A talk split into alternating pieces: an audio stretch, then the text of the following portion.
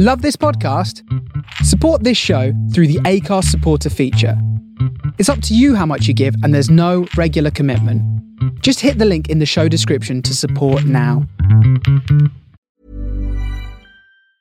Hey, I'm Ryan Reynolds. Recently, I asked Mint Mobile's legal team if big wireless companies are allowed to raise prices due to inflation. They said yes. And then when I asked if raising prices technically violates those onerous two year contracts, they said, What the f are you talking about, you insane Hollywood ass? F- So to recap, we're cutting the price of Mint Unlimited from $30 a month to just $15 a month. Give it a try at mintmobile.com slash switch. $45 upfront for three months plus taxes and fees. Promo for new customers for limited time. Unlimited more than 40 gigabytes per month. Slows. Full terms at mintmobile.com. Ever catch yourself eating the same flavorless dinner three days in a row? Dreaming of something better? Well, HelloFresh is your guilt-free dream come true, baby. It's me, Keke Palmer. Let's wake up those taste buds with hot, juicy pecan-crusted chicken or garlic butter shrimp scampi. Mm. Hello Fresh. Stop dreaming of all the delicious possibilities and dig in at HelloFresh.com. Let's get this dinner party started.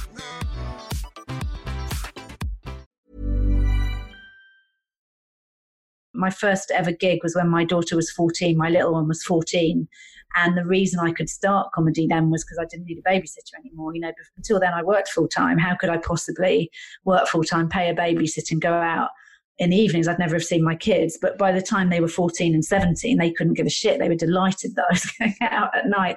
So that definitely was had an impact on why i started comedy so late. Hello and welcome back to another episode of Balancing Acts. In this conversation, I talk to stand up comedian, writer, executive coach, and public speaker, Cally Beaton. Perfect. Hi, this is Steve Whiteley, comedian, actor, filmmaker, and writer, all round ADHD creative. And welcome to my new podcast, Balancing Acts, where I talk to an array of creatives ranging from comedians, actors, directors, all sorts. And we talk about how they find a sense of balance or not between their creative lives and their everyday lives, and how that has an impact on their mental health and beyond.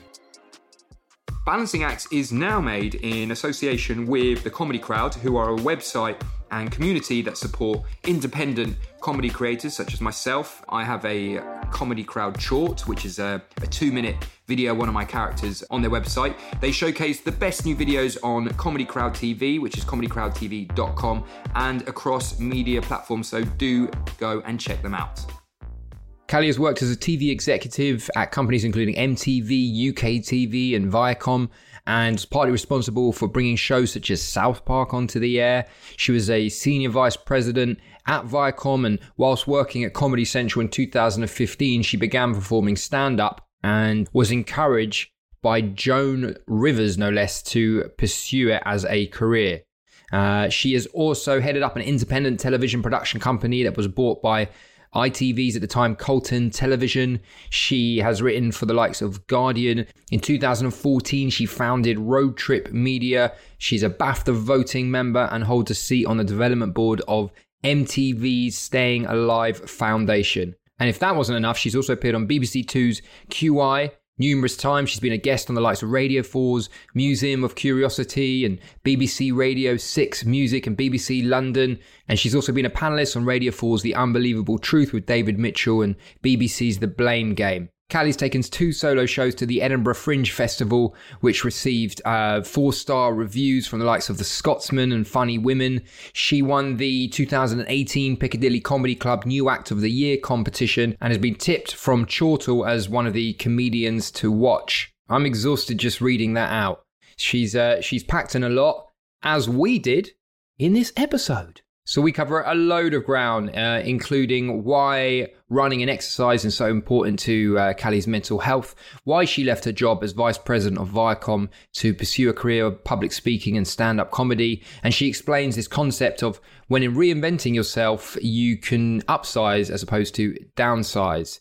And she explains that as a coach, she would often talk to clients who wanted to make career changes to hone in on deciding how to make choices on how you make your money, and that will hopefully lead you to uh, pursuing a career that you enjoy and are passionate about. And uh, she discusses the idea of everyone needing to do their stint as a barista or equivalent before pursuing a career as, as a comedian or a performer, just to develop that that work ethic. She explains what NLP is and how her curiosity of people and the world around her led her to study it and the impact it's had on her.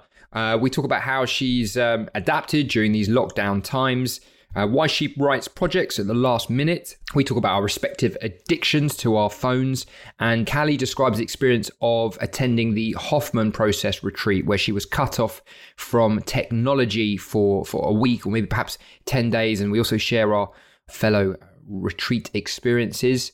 Cally breaks down why it's so important to turn up every day, even when you're not feeling creatively inspired. And she tells a story, a fascinating story on when Seinfeld, Jerry Seinfeld, was was early on in his stand-up career, and he was thinking about giving up. How a group of working builders inspired him to stick with it and go up a level in terms of his dedication and professionalism. Cally describes what it's like being a single mother of two uh, whilst working a full time job and then, you know, also becoming a stand up comedian. She explains the idea of the Eisenhower matrix and how she applies it to her time management and why time spent on the wrong thing blocks you from allowing really the right things or opportunities to turn up in your life. We also discussed Cally's uh, debut Edinburgh Fringe experience and the transition from attending Edinburgh Fringe as a TV exec, where everybody wanted her at their parties, to then being a comedian that wasn't really getting the same level of attention and, and what that was like, and also the struggles of dealing with Edinburgh Fringe. Uh, emotionally and mentally. She breaks down the experience of being on panel show such as QI. There is loads here if you're someone who's maybe contemplating a career change, perhaps slightly later in life, or, or you know, maybe you've been working somewhere for a few years and you're like, nah, this ain't for me. Well, then this episode will be inspirational for you because, you know, Cally was in a very successful corporate career or as, as a media executive. And then she decided to go all in on the, the comedy and public speaking, and it's worked out pretty well for her so far. So, so I think uh, you're going to be inspired by by Cally and uh, hearing hearing her journey. So over to Cally. Perfect. Okay, so first things first, and I'm sure you, you however many different um, interviews or podcasts you've had since, I'm sure a lot of people have asked you the same question. How are you post uh, Corona, having Corona, as yeah. someone who's actually had it? Who thinks of it. I mean, I've still not been tested, and I've okay. the um, antibody test, but I'm pretty confident after seven weeks of quite severe respiratory coughing type illness that it was um, COVID. Yeah. So, um, and I'm actually hoping to get antibody tested next week for what that's worth. So, um, yeah, it was, it was, yeah. I mean, I think just having, I got it on the, I got my sort of serious symptoms on the second day of lockdown. So it was really weird because just when everyone was getting used to the challenges of lockdown, I was um, it, flat out with this blooming thing. And then I thought I was all right after a couple of weeks, um, which is what seems to be the pattern with people with this. And then it hit me really hard and I got pneumonia. And then that laid me out for another month. So in total, I had sort of six weeks when I was, well, there were lots of days I just couldn't do anything. I could barely get as far as the kind of bathroom. So it was really grim. And, and so even though everybody was feeling very locked down, quite understandably, I would be hearing people outside my house kind of going out for a walk with their dogs or chatting to someone kind of like across the road. And I was like, God, I'm literally just stuck in the house. So it was it was quite grim. And then physically, um, I'm fairly fit. You know, I run and I'm pretty healthy, but I felt it did literally take me seven weeks to start. I went for my first run seven weeks after my last run, and that's someone who's never missed a run in 20 years. So yeah. So yeah, there you go. I can I can feel your pain in terms of also being someone that's very active I'm I'm not a good patient. I'm not good at just sitting there doing nothing. It's uh, it's no, it's not easy. So how was the first run back? It was all right. Yeah, it was all right. I was sort of uh, um. Anyway, do you run? Yeah, I do. Yeah. Yeah, because anyway, you know what it's like if you run and you sort of, it's kind of addictive anyway, and you sort of do it more days than you don't. Mm. So even if you miss a run under normal circumstances, you're like, oh, I've probably lost my running form. So after seven weeks, I was like, I've never had that long off running and I'm not getting any younger. Maybe this is it, and I won't be able to run. No, it was fine. It still feels my breath still feels like I'm breathing on a cold day when I run. Like it feels really sharp um, still. But I can, my breath sort of, I've got capacity in my lungs. It just hurts, but I don't think I'm doing myself any harm. And I'm determinedly going to keep running. I mean, it keeps me sane, really, um, which I know we'll talk about. But um, I'm not. I'd rather risk permanent damage to my lungs, but keep mentally well. I think that's the right trade-off. Yes, but um, balance yeah. So, but it's been all right. I've been running um, every couple of days ever since then, and I'm I'm back on form now. That's the best thing, isn't it? Once you've been ill, and then uh, firstly to have your health back again, you sort of like because it's so easy to take it for granted because uh, you're just getting on with your normal life. But once you've been ill, just to feel healthy again, and then also to be able to do physical exercise and live and lead and lead a sort of normal life is is a nice feeling. Yeah, it does feel good. And even, um, you know, sometimes you sort of feel like you don't want to do exercise. You're like, oh, I can't be bothered to run or I can't be bothered to go for a swim. And as I was lying there, I thought, I am never complaining about going for a run ever again. If I'm well enough to run, I will be thankful that I'm well enough to run. So it's been a good leveler for me about exercise and just really enjoying exercise again. So, so yeah, I, I'm definitely sort of pretty much back to normal now, as much as any of us are back to normal. Yeah. So are you? Because I've, I've, I've, you've done so much. Like there's, there's so many different things I want to talk to you about. Do you, are you still, do you still work as a senior vice president at Viacom? Was that that's good. Yeah, so I, I left that job very stupidly. Left that job a couple of years ago, just when I could really do with uh, the job security now. Yeah. Uh, so um, yeah, so I left that job um, in 2018, and I still do bits of work in telly. Okay. Um, and, and, in fact, that's one of the things I'm doing during lockdown. So I'm lucky that I've still got um, you know things going on, uh, not production, but sort of more on the business side and the sort of development side. So I'm I'm working with a couple of the big companies um, on a few things during lockdown. So at least that's giving me a little bit of work and a bit of you know um, sort of well just something to do with my brain really. Yeah. So um, but yeah that that my last sort of major day job ended um, ended on my instigation a couple of years ago. Okay, and, and was that to focus on stand up comedy more sort of full time?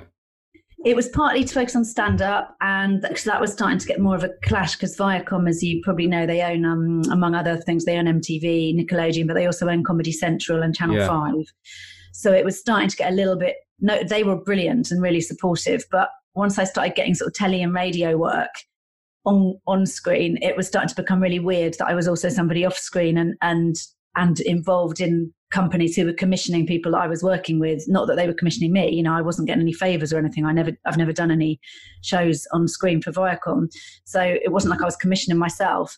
But it just felt um, increasingly like that there was going to be a bit of an oddness around that, um, and everyone was good enough to sort of be really supportive. But I kind of thought, mm, like, it doesn't quite feel right anymore. And then also, I, I sort of make my living out of public speaking, really. Um, so even though my time is spent 50 50 stand up and sort of after dinner speaking and giving speeches at conferences and stuff. Right. The the conferences are obviously what they're what pay a lot of money, the corporates, and or a lot of money compared to stand up, a lot of money, although yeah. anything's a lot of money compared to stand up. Um, and it was starting to get to the point where I was getting asked to do speeches, and because I was also a Viacom, you know, senior manager, it wouldn't have been all right for me to just go and do like a speech at, at, you know what whoever it was for the NHS or for an insurance company or whatever because I was their person. So I couldn't just go off and do my own public speaking career which I started to really want to do. And I started to get a lot of opportunities and I was turning stuff down because it was a clash with my day job. And I thought maybe I can make a living out of public speaking and stand up. Uh, so, kind of basically, give me a microphone, put me on a stage, and I'll try and address the situation, whether it's comedy or something more corporate. So that's why I left really to to try and go it alone as a performer and speaker, not just a comic, but yeah, comedy front and center. I so it sounds like it was quite like a seamless transition, um, moving from I guess we say the equivalent of being behind the camera to in front of the camera to being someone that was working with talent to then being talent yourself was that like a sh- I, I, was going to say was it like a shift in sort of like a, a mindset but i guess you're kind of used to it if you've been sort of doing live public speaking for a number of years you already had that within you I suppose I had. It's funny because one of the things I, I talk about um, when I do speeches, one of the big things I talk about, and I'm working on a book about it at the moment, is reinvention and what and how you can um, how you can reinvent and go bigger, not smaller. So people sometimes right. assume that if you reinvent, you are downsizing. And there's a lot being written about that. You know, give up all your worldly possessions and you know go and run a lavender farm in Provence, and that's great. You know, good luck to anyone who does that. Yeah. But I've sort of gone, I've upsized, not downsized. So I've got more high profile at an age when you're meant to get more invisible. So okay. one of the things that I talk about when I talk about reinvention is the idea of um, what's portable, what can you take with you? So when you decide to do something different, what are the things you did in your last job or the things you've learned on the planet that you can take with you and help you do the new thing? So I suppose I didn't really think of it like this at the time. But I suppose everything I'd done before this kind of led to this in a way. So doing lots of public speaking um, and being a sort of person who made my living out of words, essentially, albeit words on behalf of a company. But it was all about me communicating messages, I guess. Um, and then it was just a different version of doing it. So I suppose I was used to the um, I was used to the being able to hold sort of big rooms, um, and I find it easier to hold a big room for a corporate than I do for a, a gig, which is I know most comedians say the other way around because it's what I'm used to doing.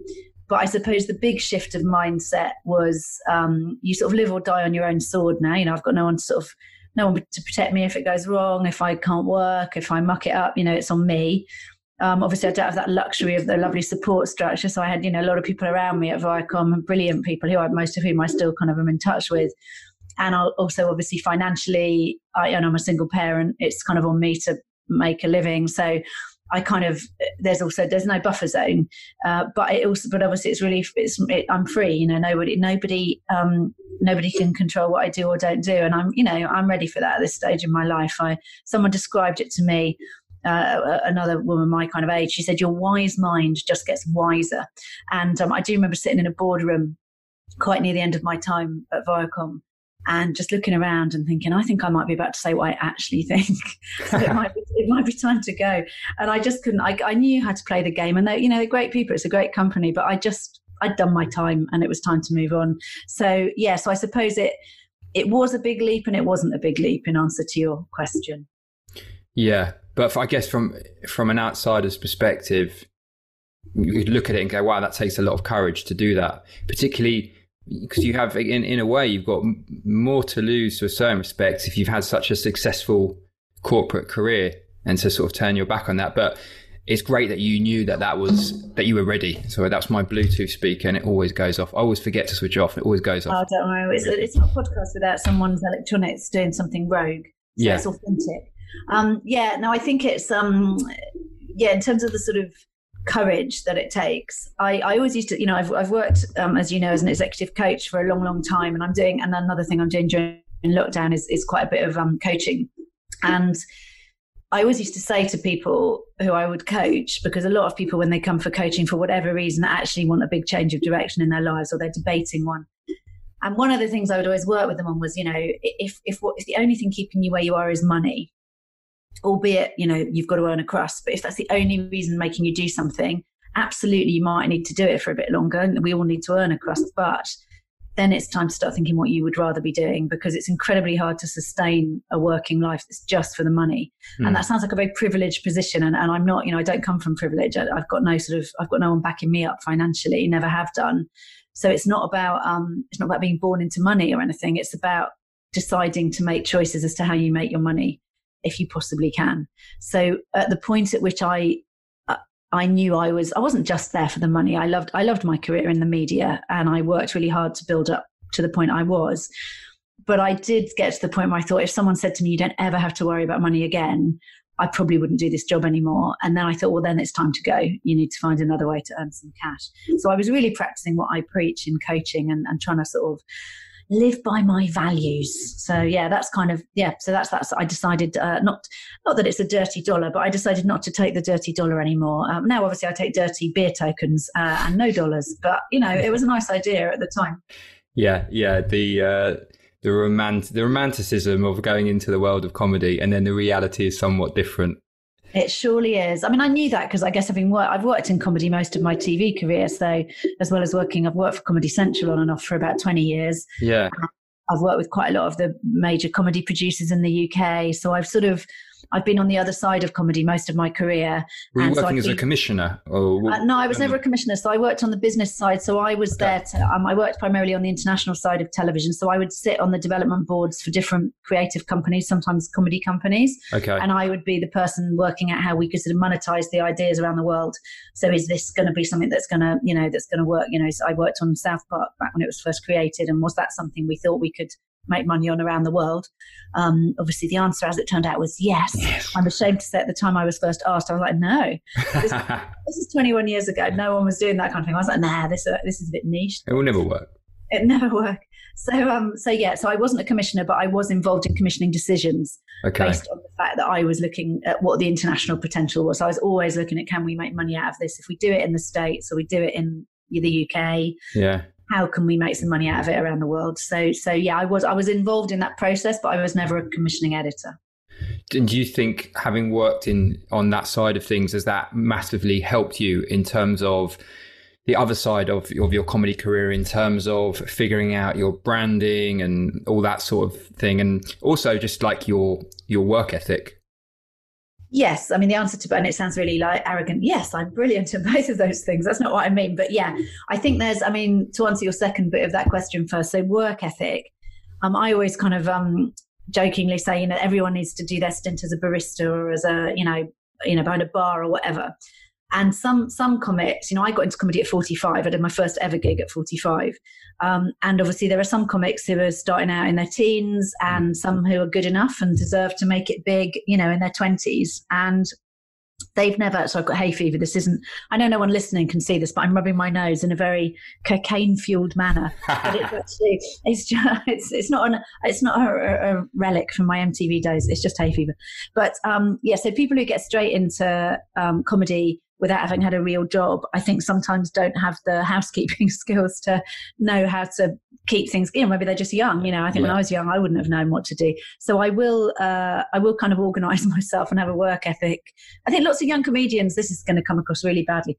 Lots of young comedians and comedians of all ages have a work ethic. Yeah. But I think I, un- I think in terms of like keeping my little black book of contacts alive and just trying to make sure I kind of, um, you know, always am very, very follow up on things and do things in the way that I would like to be done to. I suppose that's something I've learned with with time on the planet.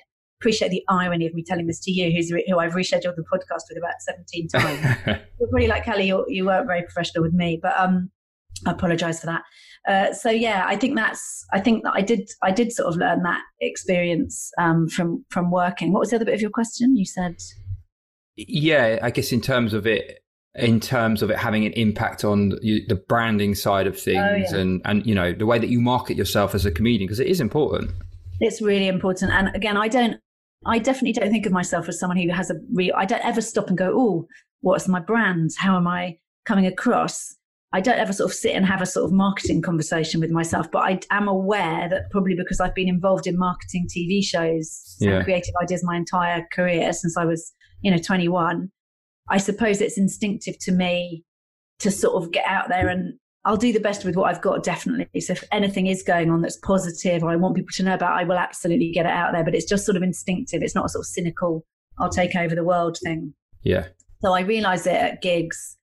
Sometimes people say, oh my God, your career's going so well, Kelly. And I'm like, it really isn't. Uh, my marketing of my career might be going well, but there's nothing better about what I'm doing than most other people you'll meet. So I think some people undermarket themselves, and I no one can accuse me of undermarketing myself. Yeah, I think in this industry, perception is massive in terms of like as you said people just say oh you're doing this this and this and their perception is different from what you consider the reality to be Definitely. but as long as they think you're doing great that's all that matters yeah, there's definitely people I've always, I'm sure you've seen it as well. It's the classic comedians thing. Um, I'd, I'd, like to say I've never done this, possibly I have. Um, people where you see them absolutely die on their ass at a gig and you're there and you're like, blimey, that was a rough one. And fair play, we all have them. And then you see them on Twitter later, you know, maybe it was a big club, but they still died up. And they're like, you know, oh, I've just had the best night of my life, you know, at the comedy store, the boat show. And you're like, oh, you didn't though, did you? But then, of course, a very small handful of people know, know what happened. And the rest of everybody else thinks, amazing. You're at yeah. that big club and you're smashing it. So I think there are plenty of, and maybe some people think they do smash it when they don't. I don't know. But I do think there's a bit of a, I was on stage at this big venue. I'd like everyone to know, and no one needs to know it didn't go quite right. So I suppose we all we're all making a fist of what we've got, aren't we? Yeah, we're making the best of it. So you're also a master practitioner in NLP, neuro linguistic programming, which is like the isn't that the basis of what Tony Robbins bases his his approach to uh, coaching on? Is that right? Yeah, well, first of all, I'd like to just disassociate myself from Tony Robbins and say that Uh, so I, I think it's probably part of the melting pot of the whole phenomenon that's Tony Robbins. I don't know if anyone's seen the. Um, did you see the Netflix documentary about him? Yeah, it says it all really. So I'd like to first of all sound very different to Tony Robbins. So um, NLP, yeah, neuro linguistic programming. It's it's quite hard to describe, but it's basically the study of subjective um, behavior and experience. So it's looking at um, the way we think, the way we speak, and the way we behave and it's looking at um, how we do stuff. So if somebody does something kind of brilliant, how could you model it and learn to do it based on their sort of thinking, speaking, and neurological patterns? So you learn various techniques about how you manage all those aspects of yourself. You get aware of that. And it was originally, it's a sort of melting pot of a huge number of other things that went before it. So it was, um, I think it was in the 1960s that it was sort of, it was come up with. And by then it sort of took all the best bits of psychological movements that had gone before it. And it was a sort of a, a way of a sort of amalgamation of things that had gone first. So I did it. Um, I'm not, by the way, but some people listening will know what NLP is and will have a really strong opinion about it. Some people absolutely hate it and think it's almost like witchcraft. Some people won't know what it is and some people won't care. And I don't mind where anyone falls into any one of those camps because I've never been, um, evangelical about NLP. I think it's a, a, useful tool that I use in coaching and I've used in life a bit, but it's only one of many. Um, I'm not I'm not obsessed with it by any means. And for me, it was more about the life experience of studying it. So I did it when I was um, on the board at Carlton Television, which was part of ITV, and I was quite young to have got that job. And it was only because um, a small company I was running got bought by a big company. So I found myself in a sort of senior corporate role without knowing that's where I was going. And that's when I started studying NLP. And it was really to sort of reconnect myself with um, with people and the human experience instead of just being um, all about the bottom line and all about kind of I was in a boardroom full of kind of pale male stale telly people um, and it just didn't feel right so I did it really as a means of kind of being curious about the world and, and thinking about people as opposed to money, really. Um, so I did it as a, as a sort of self development thing, honestly, rather than anything else. Um, and I'm really glad I did it. I did it over 20 years ago, and it um, and it really helped me. But I did it with someone who's a very experiential teacher called Sue Knight. Um, I did my NLP with her, and she. It, you, I don't. I've never done any NLP with anyone else, but from what I gather, it's seen. It's used as a sort of gimmicky a bit of a sort of David Brent type thing by lots of people. So you go and learn a little toolkit of NLP and then you go and try and sort of out body language people at work and, you know, influence them to get what you want. And it, it all sounds a bit gimmicky and tacky. And the way I did it, I was lucky that I did it with someone where it wasn't really like that. It was mm. much more about understanding yourself and how you communicate. It was much more, it felt like it had a bit more, um, yeah, something that was more personally interesting and authentic. So that's probably the least comedic answer you've ever had to a question on this podcast, but nonetheless, you'd be surprised. You'd be surprised. Um, Would I? bar that low for comedy, blimey. so, have you have you? Would you say that you've like incorporated that into your approach to to stand up, or is it more of a case of well, it, if it kicks in, it's like it's more of a subconscious thing rather than actively using it? I don't actively use it in anything. So anything, right, okay. you know, there's that whole thing with um, there's a whole thing with like learning new things, and they say, you know, you're unconsciously incompetent, then you're consciously incompetent, then you get conscious competence, and at the top of the pyramid is unconscious competence. So you're working your way through levels of how you use things that you know, right. um, from not even knowing you should be doing it or could be doing it through to doing it effortlessly. And the bits of NLP, because it's been so long ago, the bits that are interesting to me and work for me, I've just assimilated into me now because it's been such a long time. So I don't ever think, oh, I'm using a bit of NLP. I suppose it's part of all the things I do. But in terms of comedy, no, I mean, God, I'm just like everyone else, just desperately trying to get a laugh and trying to write something that's not absolutely dogshit awful. So I wish I had some kind of witchery or magic that made me um, able to be better at comedy because of NLP. But I think it makes no blooming difference at all. Uh, so it might help me get on with people sometimes off stage, you know, maybe it, helps me be a bit smoother with how I, not smoother, but, you know, connect with people. I don't think it hurts to know how to build rapport with people. So I suppose I know how to do that. But no, on stage, it's just you, the microphone, and a load of blank faces. Or at the moment, no faces and no microphone. Just, just staring into a webcam. Have you done any gigs via Zoom? Yeah, I, I, sort of. It was weird as well because I mean, you wouldn't think you'd have FOMO during lockdown, would you? But because that first month or six weeks when everybody, I mean, it's been so tough for everybody in our world. And I, I'm so privileged compared to lots of people who I, I, was reading a thing, I think in The Guardian, about Lauren Pattison having had yeah. to go back and get a real job. And, you know, I mean, incredibly talented comics like her, because she's not been born into any kind of privilege and hasn't got anyone to help support her, she's mm-hmm. just got to go out and earn a living. Um, and that's no bearing on how great her talent is. You know, you know, she's, she's someone who should absolutely be able to make a living just out of what she does on stage. So there's so many people who are like Lauren um, and who deserve a lot more than they can get in lockdown.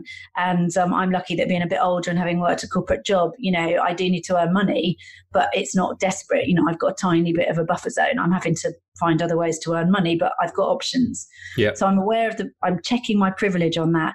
But it is true that despite all of that, because I was sort of um, out of commission for those first few weeks of lockdown and sort of in and out of social media, depending how well or ill I was feeling, and it seemed to me that everyone was doing amazing things. I was like, oh no, everyone's written a book, launched a podcast, doing an amazing Insta Live thing, been all over The Guardian. And I felt like the whole comedy world had adapted brilliantly, and I was just stuck in bed doing nothing. Yeah. So then I did do a couple of I did a couple of gigs while I was ill, but in little windows, and I thought I was better, and then proved not to be better. And then I've done a few since I've been well, but I probably haven't done as many as lots of people because I haven't, haven't been in the sort of circuit. But I do. I've been doing corporate stuff via Zoom. I've done, I did a whole day of stuff today um, on Zoom, uh, and I I don't mind it. I think it's fine. You know, it's I see it more as um, TV presenting than a normal speech. I sort of think of it more as doing a broadcast yeah. than a speech or than a gig. And I think it, it's not easy. And I blooming miss live comedy. And I really miss, I mean, I drove past the Bill Murray the other night and I just started crying. I was like, oh, I used to be here once a week. And I had to, I had to email Barry and say, Barry, I've just driven past Bill Murray and I started crying. Probably lots of people have said that. So, um, so yeah, I have tried some live ones. Have you? I've done, yeah. I, I you know, I've only done one. Um, I haven't been writing new material. That's the thing. Like, I, I guess I do it just to sort of keep those muscles, or you know, have that keep that instinct, and just to, just to do it. But I don't know. Like, it's hard. I mean, you can obviously write stuff about lockdown, but I haven't really feel haven't felt motivated to. To be honest with you, I've been writing scripts, and I've been enjoying doing that. At least you're writing now. What, what, sort of scripts? I've just finished uh, a sitcom pilot, which was uh, was for Channel Four. So mm-hmm. that was that was good. That's taken quite that's taken quite a few months, and now I've just sent over the final draft to them. That's Amazing. like the main thing. It was it was one of those projects. It's just, it's so different. I don't know how you feel about deadlines, but I've, talk, I've been talking about this before with other guests the importance of deadlines and when you know they're self-imposed it's different to when somebody says right we're paying you money and we need you to get this done by this this point. And I really enjoyed that. And then since that's been delivered I've got a few other different projects that I'm developing but it's not the same urgency there particularly at yeah. the moment with what's going on. Uh, are you are you I imagine you are very good at sort of giving yourself deadlines no, you imagine entirely wrong. Uh, so no, that is not. I'm not at all good at that. So okay. um, I, I, normally put myself under real pressure of like huge amount of work. So normally right. I've got a lot of external pressure because I'm busy. Um, and no, I'm terrible. Like I've done a, I won't say for whom in case anyone listens to this, but I was delivering a big bit of work for one of the biggest uh, British TV companies this week, okay. and I and I've had weeks that they booked me to do it six weeks ago, and I literally on I started delivering it on yesterday, Tuesday, and Monday night, I was like, I better write this. And then, of course, I'm working every night this week because every day I'm doing more of it for them. So, I mean, I'm an idiot. So I always leave it till the last minute. Um, and I'm terrible at, I'm not terrible at, but I find writing um, creatively incredibly hard. So writing sort of speeches and um, seminars and th- and articles. You know, I've written written a bit for some of the broadsheets and stuff. I can sort of knock out those okay, but I think writing jokes I find really hard, and I only really ever write comedy when I know I've got a gig coming up, like probably most of us. But yeah. also I do loads of emceeing and I write a lot on my feet. You know, I'm, I muck about with audiences, right. and if I've got a bit of a germ of an idea, I'll sort of muck around with it as an MC. So um, it's kind of the lazy person's writing, isn't it? Or the untalented person's writing. So just do it when things come up on stage. So the problem with that is uh, my whole career is very dependent on crowd work, my writing, my performance, even how I do corporates. I massively rely on what I do with audiences in the room. Yeah. And um, we haven't got any of that now, have we? So no, in answer to your question, I've barely written um, I've barely written a thing in lockdown, or certainly barely written a comedy thing. Um, if I do have a gig coming up, I've got one on Friday. I will write something for it, so I have got a bit of lockdown material. But you know, you're not exactly honing it, are you? You do it like once or maybe twice, Mm. and then that's not topical anymore, and no one cares. So I think it's very hard to write stand up without anything to write for because our opinion about something today is going to be completely different by the time we're actually back out gigging again. So, um, you know, our observations won't be relevant. So I am wondering whether whether to completely sack off any material I've ever done before and just set myself the challenge when we go back of just starting afresh with brand new material. Hmm. Because I think by then I'll be so sick of my old stuff. I feel like I'm dusting off my, you know, Nana's old, you know, knickers from the cupboard if I get out with my old material. So I feel I need to maybe maybe start again. But no, I, I'm not at all good at writing. No. Hello, sorry to interrupt in the middle of this insightful conversation, which I'm enjoying, I'm sure, just as much as you are. But I need to give you guys a little reminder. Uh, if you like this uh, conversation, this episode, if you like balancing acts in general, then please do subscribe to us, rate and review us because it makes the world of difference. And the more reviews we get, the more rates we get, the more people can discover the podcast and we can make it go viral, whatever that means. Okay, back to the chat. Yeah, it's just it's a struggle. I just you know what's your work? Sorry to cut across you. What's your for work then? Because writing, I particularly take my hat off to you. I'm working with um, Neil Delamere, who you may know. Um, he's a brilliant Irish comedian, and we're working on a project with the QI Elves, um, which is going to end up being a podcast. But we've been doing Oh, some. Lives, and he's one of the sharpest. I met him doing the Unbelievable Truth with um, David Mitchell, okay. and I've worked on panel shows my whole life, and I've never seen anyone better at a panel than him. He's sharp as you know as anything you can imagine, and he, um, and then he is writing. So in lockdown, he's not. I don't think he's writing much stand up. He might be, but he's definitely managing to write. He's written um, a brilliant sitcom pilot, which I read and thought was fantastic. And you're obviously managing to write scripts, and I think that's so impressive that you guys are managing to produce stuff like that in these circumstances. I just don't get. So how are you doing it? Hmm. Uh, I I work with a script editor, and so I'll you know I'll have ideas, and then I'll start work on them, and then I'll bounce I'll bounce them, I'll bounce them off him. That re- that really helps having somebody else there, I think. But I've def I've, I've kind of decided during this period that I want to co-write more.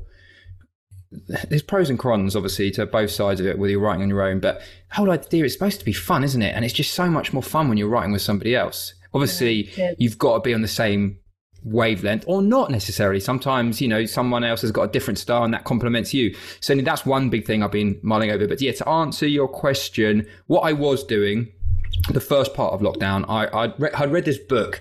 May, again, you may have heard of him. Have you heard of Robin Sharma? No, I haven't. He's he's like one of these life coaches. I hadn't heard of him before, um, but someone recommended this book, The Five A.M. Club. So I read that while I was on holiday at the beginning of the year, and it's like that whole, you know, positive, you know, optimistic start to the year. It says new year, new me, blah blah blah. And um, his whole thing was like, get up at five in the morning, you do this morning routine, and then you're at your desk by eight o'clock. And so I did experiment with that. Anyway, I I, w- I did that the first part of lockdown and it, it does work. It was working for me. Like to be at my desk from eight o'clock. And then what I would do is I would time myself hour, an hour and a half, which you're supposed to do like quality work like your best creative work. Hour and a half, then alarm would go off, 10 minute break, read or meditate. And then an hour, t- 10 minute break up till one o'clock. And then the idea is from like afternoon onwards, admin, replying to emails. So when I So did you do it, the hard. Yeah, you do the hard bit first, then. So you do the creative bit first, because everyone does it the other way around, don't they? And then never gets around to the writing because you get stuck Yeah. in an admin. but it's still so hard because the other thing he says is put your phone off, switch your phone off, put it in a bag, do whatever you need to do to just not have that distraction. But I can't. I, it's like crack. This this thing, this phone is like crack, and that's that's my biggest struggle. So you know, I maybe write for like twenty minutes, and then I just eh, just quickly check, have a little browsing. I'm really. I think that's actually been one of the most positive things for me personally during this period is to be so aware of my habits that are just ingrained in me. And I said again, I said this before, but like just realizing how sometimes my phone can just make me so lazy. Just my, my mind just so lazy, just going automatic pilot. And then before you know it, you're just browsing on your Instagram feed for 20 minutes. Like, what, what have I been doing? I've done nothing. And there was an argument who said, oh, actually, you know what? You need that. You need to give your brain a rest sometimes. But do you really? Not in, not that way. Do you use any of those apps, those measuring, monitoring your phone time apps like Oh. Moment and those ones? My sister called me today and she told me, uh, I, I'm, I think I've just started perspiring thinking about it. It was last week, I think it was uh, four and a half hours screen time. But I will say this I think Four and a that, half hours the whole week. no, a day. Oh, I was going to say, I was like, blimey, you should get a medal. Yeah, my aim is three hours a day. That's my what I aim for, and that sounds like loads, and I do more than that most days. It's pathetic. But does that, the thing what I don't know is whether they calculate if you are listening to podcasts, etc., on their audiobooks, whether that's included. No, I don't think audio are included, but I Oh, do always God. want to get unfair because if you're on the if so if you're on the go, like so nowadays that we're all grounded, I'm obviously doing emails at my computer. So that isn't going to count on my phone as screen time. In my defense, when I'm in the real world and I, I do, you know, I run a business still, I've got a load of stuff, we've all got stuff going on. Hmm. I will be on my phone answering emails and doing genuine things I have to do. So my my they, those apps wouldn't know you're out and about for the day and you're, you're spending like half an hour at a time answering emails in a cafe. Hmm. So my your screen time should go down when you're desk bound because all your kind of email stuff wouldn't be on your phone anymore. But um, yeah, I think they're a really good idea. But I get so annoyed by being told I'm on it too much. I just mute it all the time. I'm like, oh, shut up. Um, it's lockdown. Don't have a go at me. so it's not really exactly. working. Yeah, you can let it slide during lockdown, can't you? I guess it's just like I- you're just more aware of things, really, of like the way that I my mind is working. It's a. I did do a. Um, this will make you if you're if you're crack addicted to your phone. Um, I did a retreat for a week with no phone, no tech, no newspapers, no contact with the outside world in December. So I totally uh, shut off from it, and it only felt weird for probably not even a whole day. Like there Mhm. was a first maybe three or four hours. Everywhere I went, I was like, "Where's my phone? Where's my where, oh?" And then I realised, and I was staying in it. It was a sort of in a in a in a place, you know. Obviously, of course, it was in a place. But we were in a house. It wasn't a cult, uh, but we were all in a. We it was the Hoffman. They never let you out again. Well, for the next few months, but yeah. That was it. No, it was the, anyone listening. It was the Hoffman process, which some people might have heard of. Um, Okay. And yeah, there were 24 of us uh, on the on the kind of program, and uh, so you had you were in the house. You handed in your phone. You didn't need money. You didn't need anything because you Right. were there and food was supplied, and you weren't allowed to go anywhere. You could go for a walk outside Okay. the house, but you weren't meant to like go into town have a pint. And it was really um, it was really interesting because all week I was I didn't miss my phone for all the stuff that we've just been talking about, the kind of insta social media. I felt much better not to be on it. But I really, I just missed my phone for what phones used to be for. I just really missed speaking to my kids, my boyfriend, my Sure. mates. Um, that's all I missed it for. And when I first came out and came out, when I first got my phone, I didn't touch it for about five hours because I was like, I mean, I touched it and put it in my bag, but I was like, I don't really want to re-engage with the world. I'm a bit nervous. And then for about a week, I barely looked at social media. I just used it for communication. So it was really, um, now I'm just back to where I was, but it just goes to show you can do it. Yeah, I've I've experienced the same. Like I, I love. I try and go on a meditation retreat every year, and uh, I did a I did a ten day a couple years ago, and just yeah. First of all, you just feel like you're just so blissful, and you know you're, you're it's like your your your mind has been reset, reprogrammed. But it's so interesting how like for, for the week after, I you know you, you're, you're feeling those benefits, but then suddenly after being back in London, your hectic lifestyle, etc., everything just goes back to normal. It does, doesn't it? We're really hardwired. I mean, we all know this, but we're so hardwired in what we've been doing for years. It takes such a massive pattern interrupt to sort of change all of that. What's have you meditated for uh, many years then? I have done, yeah. I was I was fortunate because my mum was a yoga teacher, so I I got into it when I was about eighteen, and then oh wow! um, and then I dipped in and out of it for years, and then I started uh, like doing it probably daily about uh, sort of seven seven eight years ago, and uh, yeah, it has a profound effect on me, definitely from all aspects, really. Like I, I, I, if I don't meditate for a day, I just sort of like get a bit of brain fog. I Yeah. just feel I feel different. I don't know. Maybe I feel a bit ratty. I can I can definitely notice the difference. Last week I did this home retreat. The London Buddhist Centre put on this. Uh, usually they'll do these retreats. And that's who I do these retreats Do you with. go to the North London one? Which one do you go to? I go to the uh, East London one. My sister goes I to the North London one. I go to the North London. Oh, do you? Yeah, I okay. do. Okay, I'll, I'll tell her to. Tell her to look Look out out for you, I've met yeah. her because I do a lot of the drop-in sessions there. So Oh, obviously no one ever knows who anyone is. So I might have seen her a hundred times. Yeah. Yeah, yeah, yeah. So they did a home retreat last week. So you're just doing obviously like meditation via Zoom, and but even just doing that, I did two hours every morning. I just felt by the end of the week, just felt great. Did you? Or maybe I'm going to look. I wonder if the North London one are doing it because I've been doing um, the Hoffman process. Have I only just got on got, got realised it because I always ignore any emails that come my way because I'm also disorganised with my inbox. But um, they were sending out loads of you know what to do in lockdown. I thought it was just kind of advice, but they've actually got a brilliant program of um, stuff they're doing. So I've been doing um, guided meditations with them at eight o'clock every morning. Okay, great. on Zoom, and that's felt really good. I'm doing a, I'm doing a webinar with them tonight. So yeah, I'm quite enjoying because I don't know about you, but I do like meditating in the company of others. Yeah, I think it makes a massive difference. Well, you're just feeding Yeah. off each other's energy. Yeah, it's good. I mean, it does make us sound like a right pair of caftan wearing wankers, but there is something about yeah. I think there is, and also I love the fact you don't really find out who anyone is. I love it when you drop into a meditation center for a, you know drop in class and no one really cares like who you are, what you do, what you what age you are, Uh, nothing. when, you, when you went on your retreat, was it uh, was there moments of silence?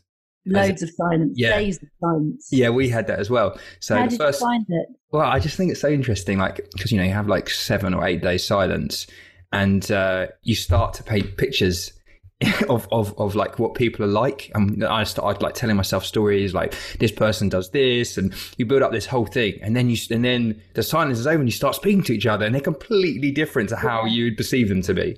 Yeah, so it started. So the one, the ones you've done, you've started in silence and got to know people after the silence. Well, sometimes they would have the first 24 hours just lots of like speaking, but you know, you don't get to speak to that many people because there's so many people there. So Yeah, you might speak to a couple of people. And so, and then I always find it hilarious, like when you have the group lunches or dinners and somebody's like, yeah. Yeah. sorry, what? I know, I know. It is. Um, it's funny seeing you do that. For anyone listening, Steve just mouthed. Ask me to say. Uh, and there was um because it is an audio medium, uh, but yeah, it's funny. Uh, exactly the same thing. And also, we were sharing rooms. I don't know about you, but so obviously, no one's monitoring whether you're doing it in your room or not. Um, but I. But me and the person I was sharing a room with, we sort of we did do it, but we didn't know each. By the end, we knew each other well enough. We'd have probably found it really hard to keep silent. But I think in the beginning, I was like, oh, I better not break the rules, and she might dog me in, you know. So it was Yeah. really weird sharing a room with someone I'd never met in silence for a couple of nights before I got to know her. But yeah, I found it a real relief. And I'm a right old yakka box, as you can hear. But I found it a real relief um, not having to talk. I'm sure everyone around me found it a brimming relief. I got home, everyone was like, why don't you try it here, mum? It'd be great. yeah, no, it's, it's, I, I, I thoroughly recommend it to, to, to people to do. And also I think like from a creative perspective, it's, you need to give, you need to give like your mind time off. yeah, you do. It's like if you get to a point where you're just trying to force it, I don't think that's that's great. Although there is you know, a school school of thought to be said, well, you know, you got to treat it like a like any job. You got to show up every day and just and do the work. But I don't know. I'm still torn about that. You know, like you don't want to wait for inspiration to hit, but at the same time, it's, it needs to be dealt with delicately. Creativity. Well, There's um Grainne Maguire, who I'm sure you know, recommended. Um, I did Grainne's writing course, which anyone listening, um, I would thoroughly recommend. She's she's brilliant, a brilliant Okay. and a brilliant comic and a brilliant writer. Um, was it was it was the writing course specifically comedy focused? It was comedy focused, and there's Okay. definitely you know she's great. She's written for lots of kind of panel shows and topical shows, so there was a there was a good chunk on topical kind of joke writing. Mhm. But it was it was definitely really brilliant way to sort of just learn how to sort of structure your. She, she's a great, very talented, very clever person, but she gave she gave us lots of kind of assets to watch and read and do stuff with. And she recommended um a John Cleese speech. It's quite old, quite old. It's a few years old. And it was him doing some kind of corporate for whoever it was. And I think it was about creativity in business, was why he'd been booked. But actually, what he spoke about was the creative process and about the idea that you put in all those hours and you just, like you said, you turn up, it's your job, you keep turning up. And then, even if nothing comes in the hours you turn up, then later that day or the next day, it frees up the capacity for the thing you need to come. So it might never come when you're sitting trying to let it come. Mm. Unless you do that bit, the real creativity doesn't ever come. So it was a it's a bit like Seinfeld said it. I think um, he, he said that after a few years of being a comic, he was thinking, "Oh, I'm not getting anywhere. You know, no one's noticed me. Why am I doing it?" And then he was sitting in a cafe wondering whether to give up comedy, and he saw um, some construction workers outside, um, kind of coming back from their lunch break. You know, they finished their sandwiches and they were going back to the building site. And he looked at them and he just had this revelation that, you know, yeah, they might not want to go back to work right now, but they've had their sandwich and they've got to go back to the site. And why do I think I'm any different? So he was like, my work ethic stunk until then. And he said, and then I realized, yeah, if this is my job, I need to turn up and do my job every day. So from then on in, he had a proper work ethic around writing, and that's when his career started to take off. So, I mean, by that by those um, measures, I don't deserve to have a comedy career because I'm completely undisciplined. I wanted to talk to you about um, your your sort of like time management because you've got your own company, you're a stand-up comedian, and you're also a mother of two. How the fuck do you do it all? well, first of all, uh, it's much easier now because my kids on stage. I say I'm a single parent of two teenagers because it um, it flows better and there's better material to be done about being a a teenage a parent of teenagers but in actual fact my kids are older than that so i've got a 20 year old and a nearly 23 year old okay. so um, i have been a single mum most of their lives so there have been definitely elements of juggling over the years and i've been the um, well often the sole breadwinner um, certainly always the primary breadwinner. So there's been definitely been challenges, although no more than loads of people listening will be going through. So I don't need a kind of sainthood for that. Um, but it's got easier now, much easier. You know, I didn't do my first ever gig was when my daughter was 14, my little one was 14. And the reason I could start comedy then was because I didn't need a babysitter anymore. You know, until then I worked full time. How could I possibly work full time, pay a babysitter, and go out in the evenings, I'd never have seen my kids. But by the time they were 14 and 17, they couldn't give a shit. They were delighted that I was going out at night. So that definitely was had an impact on why I started comedy so late. Um, and in terms of kind of getting stuff done, uh, I do know how, I, I, do sort of know how to get stuff done. I'm definitely quite hard. I'm a, I'm a grafter for sure. And I suppose I'm quite organized and I'm really, there's a, as you're probably hearing on this, as much as there's a sort of light silly side of me on stage and stuff, I'm quite, I can be quite serious about getting stuff done. You know, I'm quite determined. So I suppose, yeah, you know, they say, don't they, that, you know, determination is a great, um, is a great, you know, alternative to talent. And I suppose maybe that's what I've got, lots of determination. The one um, time management tip, if anyone listening hasn't, doesn't know it, um, and you know, you probably do know it, but um, I talked about it on our Insta Live show the other night, is the Eisenhower Matrix which Don't is um, it's the urgent important matrix. So you Google it and everyone. So Eisenhower is in President Eisenhower, and the theory was he was quite busy and he had to work out how to manage his time. Uh, shame that our current president doesn't do that. But anyway, um, and he came up with a sort of quadrant. I'm drawing this out with my hands, which is hugely helpful for a podcast but it's literally like a quadrant, so like a cross. Yep. And um, there's an axis of urgent, non-urgent, and an axis of important, non-important. Okay. And the theory is you should only be working in the urgent side of the of the quadrant. So you, you, why are you doing anything that's that, sorry? You should only be working in the important side, not the urgent side. So why are you ever doing anything that is not important? And what you realise when you plot what's on your radar is loads of stuff you're doing is urgent but not important that's where we spend most of our lives. And what right. are we doing? If it's not important, why does it matter if it's urgent? Why are we doing it? And where you want to be is often in the stuff that is non urgent but important. So the stuff that you really should be doing and want to be doing. So if you look at your analogy of um, how you would structure a day, and according to the, the 5 a.m. club book, what what that book's basically doing is saying get your important stuff out of the way first. It's not urgent, but it is important, and then do your urgent stuff later. So your urgent stuff might be, you know, you've got to sort out your broadband or your gas bill. Mm-hmm. So that book is basically saying do do your important first, and then worry about urgent, which is another sort of approach to this same thing. So people Google the the Eisenhower matrix it's a really really good way of assessing what you should be putting your energy into and what you should because you know I always used to say when I was at Viacom to my kind of staff that, you know, because we, we were overloaded always with work. And I used to say, you know, you've got to choose which hill to die on. You know, you're not going to do everything. So what are you going to say no to? And how are you going to say no to it? And are you going to give it to someone else or are you just going to ditch it? Because you'll never get it all done. Yeah, the idea of saying no is so important. It's something Yeah. that's taken me a long time to get better at. I feel bad.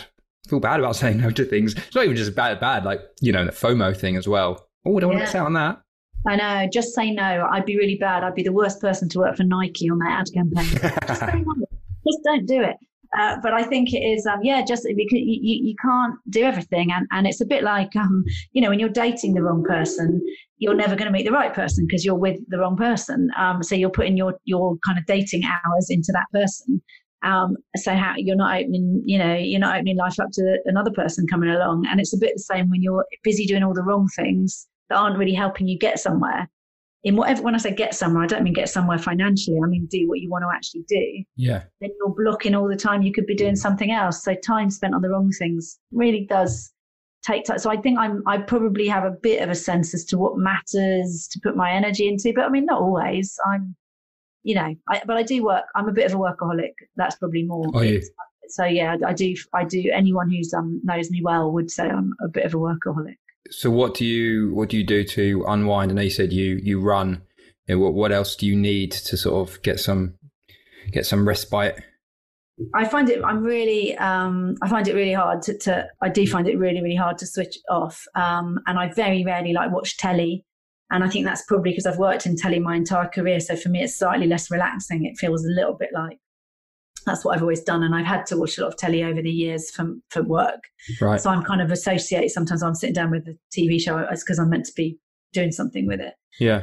Um, so a little bit of telly, but not as much as most people probably. Um, so reading. So I find um, either either reading, reading, or audio books. Love audio books. Love podcasts. I'm a massive podcast fan. Yeah, running or any kind of exercise. I love. I love get, getting outside. So anything green, nature, whatever, and it's just being outside really helps me.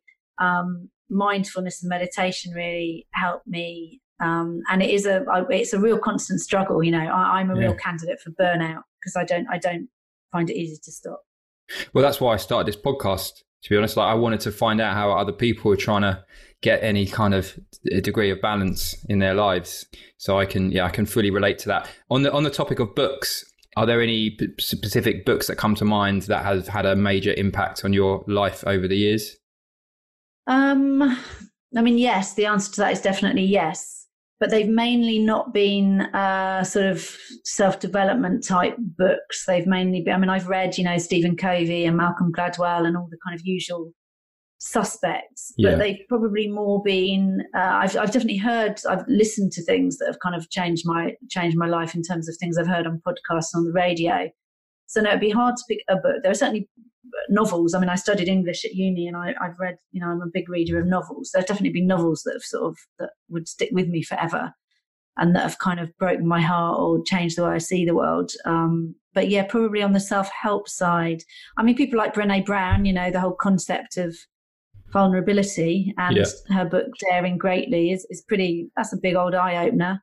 Um, you know, but you can obviously get a lot of what she what she says in the book from her from her TED talks and her her TV shows. Yeah. Um, so yeah, there are concepts like that where I'm like, oh wow, yeah, vulnerability in your life and, and letting that in and talking about that. Well, that's a bit of a that's a bit of a head fuck. I never thought about that. So there are definitely things where the scales have fallen from my eyes. Yeah.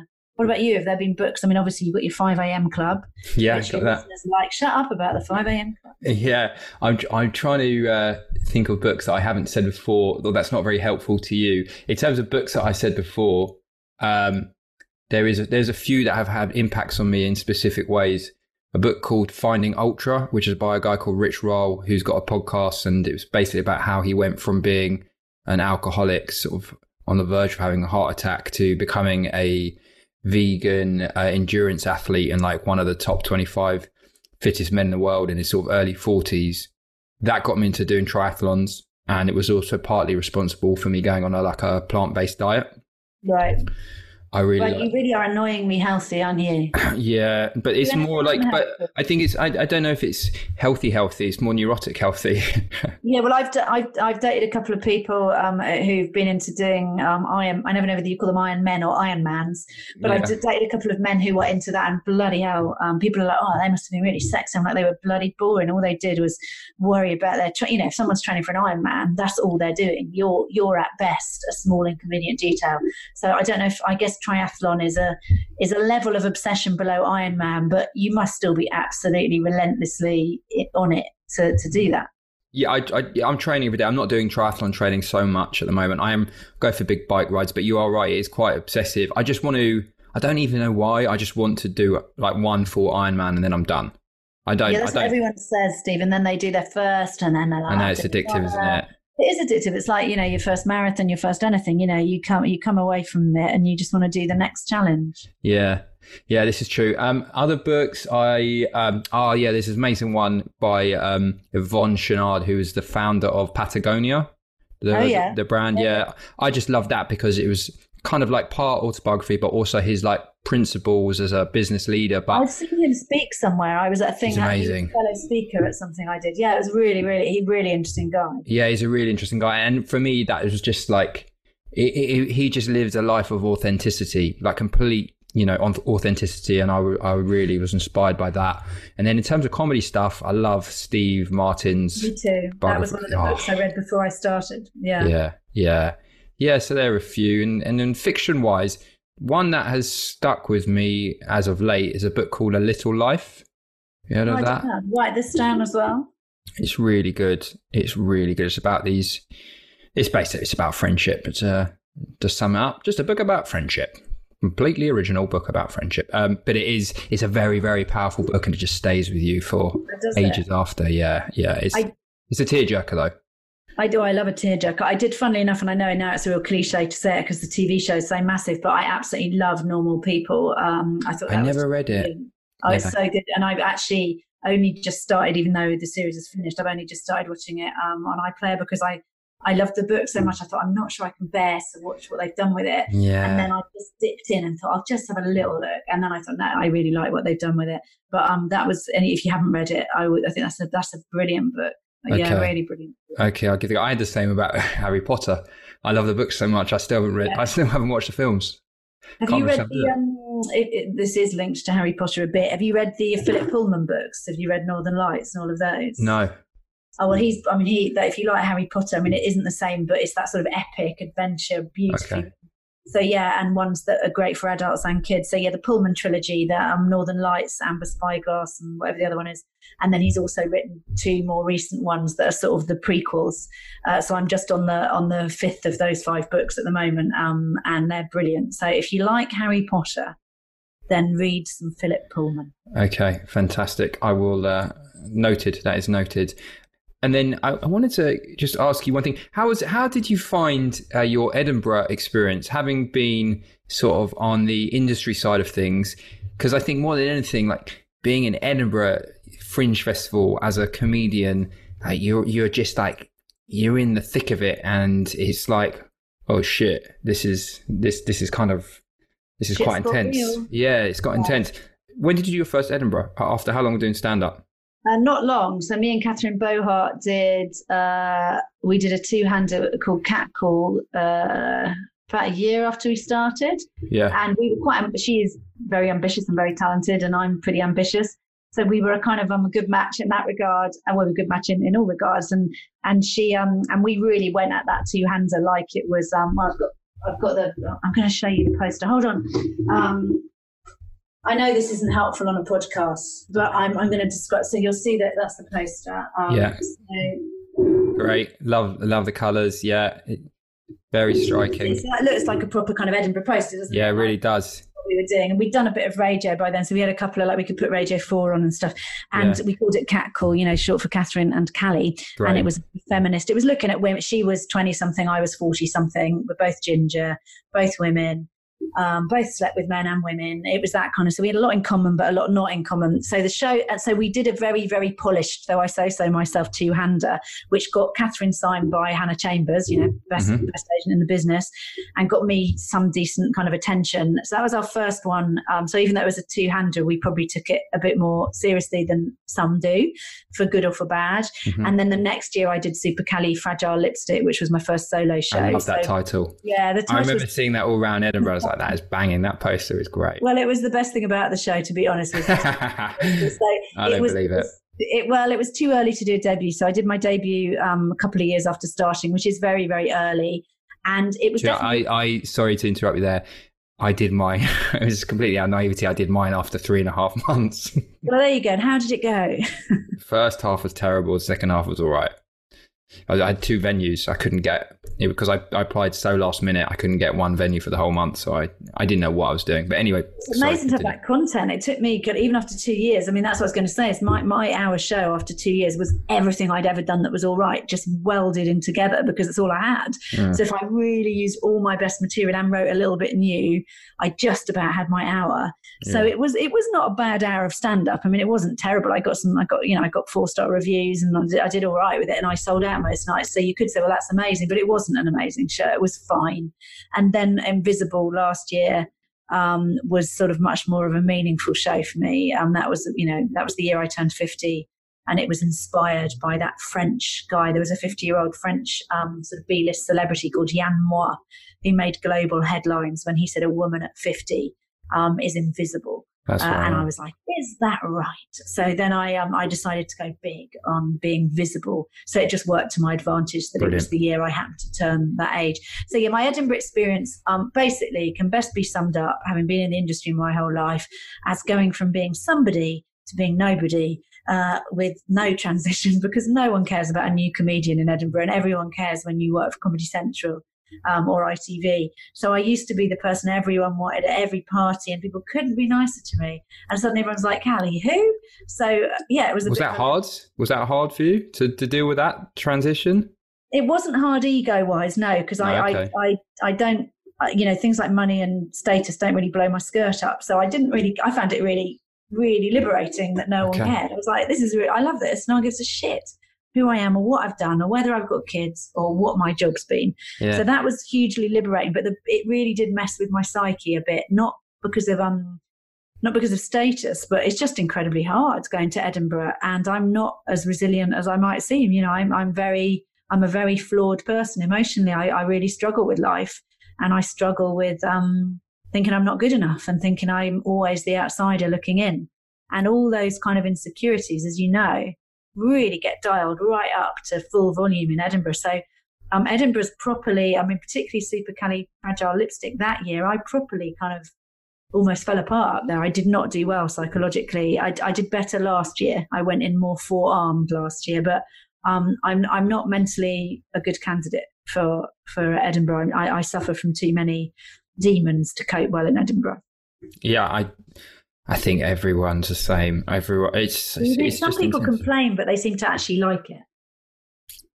I think you and look. Obviously, if you are having like a dream Edinburgh run, and you just it's just you've got audiences every day, you don't have to worry about any of that side of things. Then and you're all mentally efficient, you know, emotionally efficient, then then yeah, the very small minutiae are, are going to be fine. But yeah, it's it's a challenge. It's tough. It's definitely tough. I haven't done Edinburgh since 2017. Uh, I don't have any major intentions to do one anytime soon at the moment. Not at the moment. But anyway, you can't. I can't anyway. Yeah, exactly. so the decision yeah. is made. Take it off your list of decisions for the next year or two. One less thing to worry about. That makes me feel a lot better. Well, look, I really appreciate you um, taking the time to come and speak with me. We got Pleasure. there in the end. Um, we did. I'm really sorry that I'm. You know, it's ironic you said you're really good at time management when I utterly buggered you around for weeks on end. But as you know, I wanted to do it. It just didn't come. We got together. there. It happens. It happens. You're a busy lady. I was going to ask you about panel shows, but kind of I don't.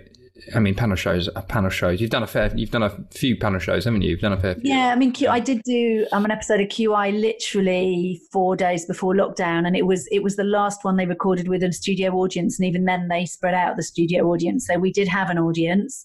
Um, and then the ones they did another couple the night afterwards, where apparently they did them with no audience. Yeah. And then they had to stop the recording, um, so mid series. So I did hear that that one, I did it with Aisling Bea and Holly Walsh. And I, I did hear from a rumor had it from QI Towers that it was going out sooner than later. But anyway, I haven't. I never. I never watched them anyway. I've never watched anything. do you enjoy doing them? Do you, do you find them quite? I love doing them when I get there. I find them really stressful because I'm, I'm I suffer from imposter syndrome, you know, as much as the next person. So I'm always like turning up there, going, "Oh, there's been a terrible mistake, um, and it's going to be awful." But I do, I, I, you know, I really loved the last one. Yeah, um, yeah. They, I mean, gosh, every time I do one, I think that every comedian in the business wants to be doing one. So if I'm going to be all, you know, mealy mouthed and go, oh, I hate doing them, they're really everyone will be like, why don't you piss off? Because I like Yeah. to do it. So I think you, Yeah. you know, you got to if you're there, you've got to enjoy it and blooming appreciate it. So you're lucky to be there. For sure, for sure. Okay, I'm going to ask you final question. I ask all the guests on the podcast: What does the idea of balance mean to you, or not? Uh, so balance to me. Well, I suppose I think about it in the terms in which I kind of meditate. This is going to get very, uh, this is getting very on a beach in a kaftan namasteing. So strap in. Uh, but it is, uh, so there's a, the concept of the sort of, um, of the aspects of yourself. So obviously the, uh, your body and your intellect and your emotion, your, your emotional self and your spirit. So those four things um, when I meditate, I very much look at that that sort of um, that sort of quad of four things, and I check in with those. So when I meditate, I always check in with those four aspects, and I think you're doing okay if the needs of all those four things are being met. So if I can have a day where the needs of my body, my intellect, my emotions, and my spirit are being met, not necessarily evenly, but if they're all being attended to in some way, then I suppose at a kind of existential hippie level, for me, that would be balance. Um, and at a more everyday level, I think it is about um, if you're able to, and what you said, you know, writing with somebody, how do you actually start to enjoy life again? Um, and enjoy writing again. So if you're getting through your day with doing some things that fulfill you and give you a sense of purpose, but above all, if there's any sense of playfulness and enjoyment, then probably the balance in your life's okay. Um, if you completely lose your sense of playfulness and everything just becomes a trudge, then your the balance isn't probably isn't where it needs to be. So I guess there's an element of playfulness and fun in balance for me as well. So yeah, that's what it means to me. Great, love it. Thank you. Um, where can people find out more about Cally? Where is the best place to go? So my website, which hasn't been updated for ages, because what am I going to put on it right now in lockdown? so, um, but callybeaton.com. So that has all my all my live dates as and when I have live dates. Um, I'm also um, at Cally Comedian on Twitter. Um, uh, sorry, on uh, Insta, I'm at Cally Beaton on Twitter. Um, and uh, if anyone's listening and is interested in sort of the, the broader side of what I do beyond comedy, then the best place to read up about that is on Hannah Layton, my manager's website. So she's got the full kind of what I do on the corporate side, sort of the, the, the holistic me, so not just comedy me. Uh, so yeah, so there's various various ways to um, to find me, and you can book me for weddings, bar mitzvahs, Zoom conferences, funerals, not funerals, bad joke. Uh, but yes, uh, like most comedians, I have capacity right now. okay, fantastic. Well, look, again, thank you for coming on. I really appreciate it. Pleasure. Thanks for having me. Perfect.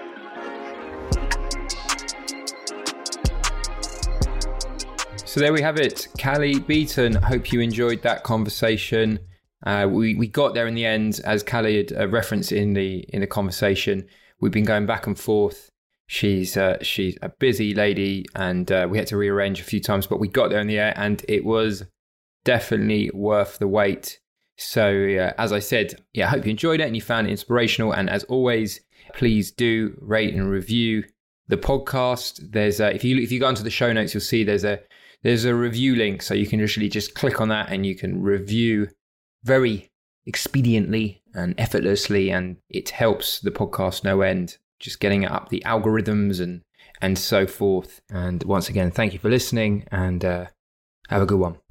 Balancing Acts is now made in association with the Comedy Crowd, who are a website and community that support independent comedy creators such as myself. I have a Comedy Crowd short, which is a, a two minute video, one of my characters on their website. They showcase the best new videos on Comedy Crowd TV, which is comedycrowdtv.com, and across media platforms, so do go and check them out. Mom deserves the best, and there's no better place to shop for Mother's Day than Whole Foods Market. They're your destination for unbeatable savings, from premium gifts to show-stopping flowers and irresistible desserts. Start by saving 33% with Prime on all body care and candles. Then get a 15-stem bunch of tulips for just $9.99 each with Prime. Round out Mom's menu with festive rosé, irresistible berry chantilly cake, and more special treats. Come celebrate Mother's Day at Whole Foods Hold up. What was that? Boring. No flavor. That was as bad as those leftovers you ate all week. Keke Palmer here, and it's time to say hello to something fresh and guilt-free. Hello Fresh. Jazz up dinner with pecan-crusted chicken or garlic butter shrimp scampi. Now that's music to my mouth. Hello Fresh. Let's get this dinner party started. Discover all the delicious possibilities at hellofresh.com. Hey, it's Paige DeSorbo from Giggly Squad. High quality fashion without the price tag. Say hello to Quince. I'm snagging high-end essentials like cozy cashmere sweaters, sleek leather jackets, fine jewelry, and so much more. With Quince being 50 to 80% less than similar brands. And they partner with factories that prioritize safe, ethical, and responsible manufacturing. I love that. Luxury quality within reach. Go to quince.com slash style to get free shipping and 365 day returns on your next order. Quince.com slash style.